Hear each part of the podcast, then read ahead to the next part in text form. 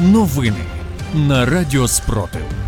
Вітаю у студії Радіо Спротив Ліда Валькова. Сьогодні 30 серпня, 553-я доба повномасштабної війни, коли українці захищають себе та весь цивілізований світ від російської агресії. У випуску новин розповідаємо про головне. Вночі 30 серпня, після оголошення повітряної тривоги в Одесі було чути звуки вибухів. Ворог атакував область калібрами. Про це повідомив голова Одеської ОВА Олег Кіпер. Офіційний паблік Одеси зазначив, що ворог атакує Одеську область ракетами морського базування. Також вночі росіяни атакували об'єкт інфраструктури в Житомирській області. Внаслідок падіння збитого дрона виникла пожежа. Про це повідомив голова військової адміністрації Житомирської області Віталій Бунечко. Цитую: жертв та постраждалих немає. Інформація про масштаб пошкоджень уточнюється. Йдеться в повідомленні. Внаслідок ворожої ракетної атаки в Києві загинуло дві людини. Про це повідомила Київська міська військова адміністрація. Зазначається, що люди загинули внаслідок падіння уламків на територію підприємства в Шевченківському районі Києва. Ще одна людина отримала поранення.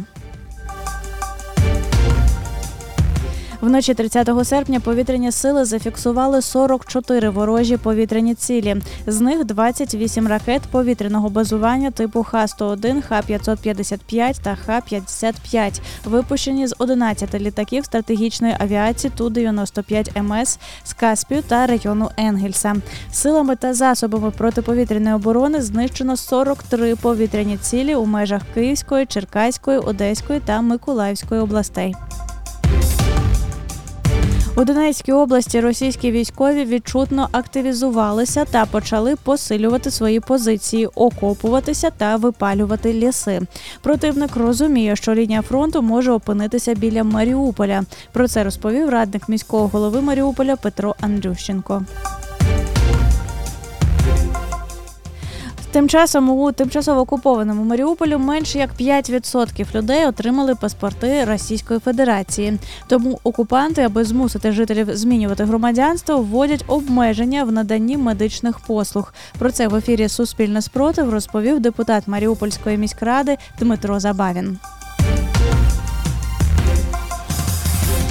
Мер Москви Сергій Собянін заявив, що вночі була здійснена масована атака дронів у центральному федеральному окрузі Російської Федерації. Також російське міноборони заявило, що в середу вночі були збиті дрони над Брянською, Орловською, Калузькою, Рязанською областями.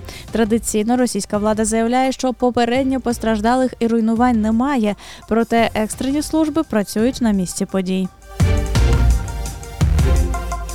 Паралельно з цим російські змі повідомляють, що чотири літаки Іл-76 пошкоджені на військовому аеродромі у Пскові внаслідок атаки безпілотників.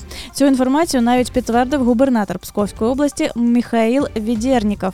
А за даними незалежних російських змі, безпілотники також вразили російський ракетоносій Ту 22 та військову частину ГРУ, зокрема другу бригаду російського спецназу. Минулої доби Сили оборони України уразили систему залпового вогню ТОС 1 А Сонцепьок, 4 ЗРК і 9 районів скупчення ворога. Про це повідомив генштаб у ранковому зведенні. Також за останню добу Сили оборони України ліквідували 570 російських загарбників. А з вами була Ліда Валькова з випуском новин на Радіо Спротив. Тримаємо стрій, віримо в сили оборони та в нашу спільну перемогу.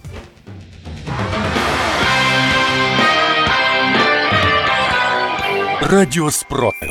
Радіо визвольного руху.